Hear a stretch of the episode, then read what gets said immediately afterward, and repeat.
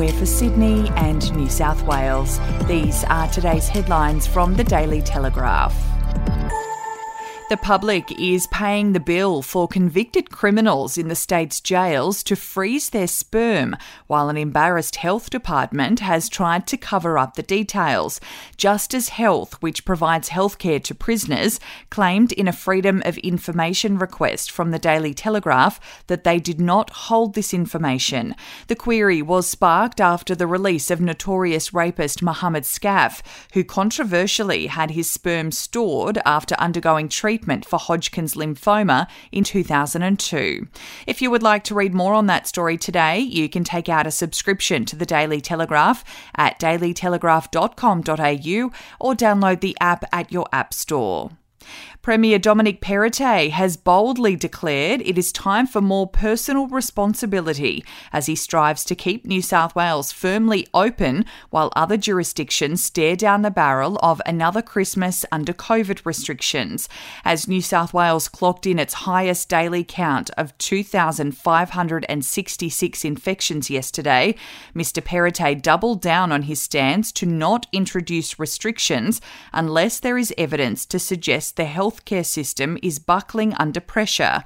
Despite the rising case numbers, hospital presentations have remained stable at 227, with New South Wales Health Deputy Secretary Susan Pearce revealing the unvaccinated and partially vaccinated remain most likely to end up in need of hospital treatment. We'll be back after this. News doesn't have to be boring. The Brits have given Prince Harry a new nickname after yet another tell-all interview. Oh, God, is it the Ginger Whinger? Let the team at news.com.au get you up to speed each day with their podcast, From the Newsroom. A couple were busted joining the Mile High Club. Well, I guess they can't fly Virgin anymore. Politics, sport, red carpets, royals. Get all the goss in just a few minutes. Follow From the Newsroom wherever you get your podcast from. A woman was killed and two others were taken to hospital after a freak storm, some likened to a mini tornado, smashed Sydney's northern beaches on Sunday. The storm cell, which the Bureau of Meteorology said was short-lived, first struck the area about 3pm, tearing apart buildings and ripping up trees in suburbs from Forestville to Mona Vale. Authorities said the three women were simply in the wrong place at the wrong time when lightning struck a tree that came crashing down onto them in a car park in Ocean Street, Narrabeen. And in sport, as Marcus Harris's Test career slipped on to life support, the reality sunk in that David Warner is destined to be remembered as a Batman who never quite found his Robin. It's on again, if not right now, then soon enough, the search for another opening companion for Warner, who has had 13 partners in his 87 tests for Australia. Warner has done well to forge an exceptional record without having the nourishment of a long-term partner of the Hayden-Langer-Simpson-Lowry variety.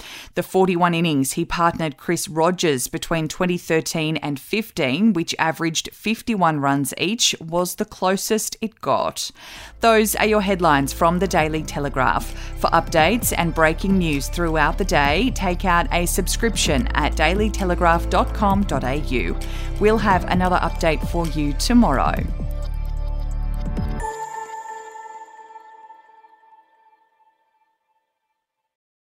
Are you ready to get an inside look at crime from someone who has investigated some of Australia's worst crimes? It was like Aladdin's cave. The luminol found bloodied footprints and bloodied handprints on a wall, so it's just like a horror movie. Former homicide detective Gary Jubelin sits down with cops, crims, addicts, victims, small-time cheats and big-town lawyers as they tell their incredible stories. My house got raided, next thing you know I got bail refused, next thing you know I'm on a truck to Parklea Prison. Listen to I Catch Killers early and ad-free on Crime X Plus on Apple Podcasts today or wherever you get your podcasts.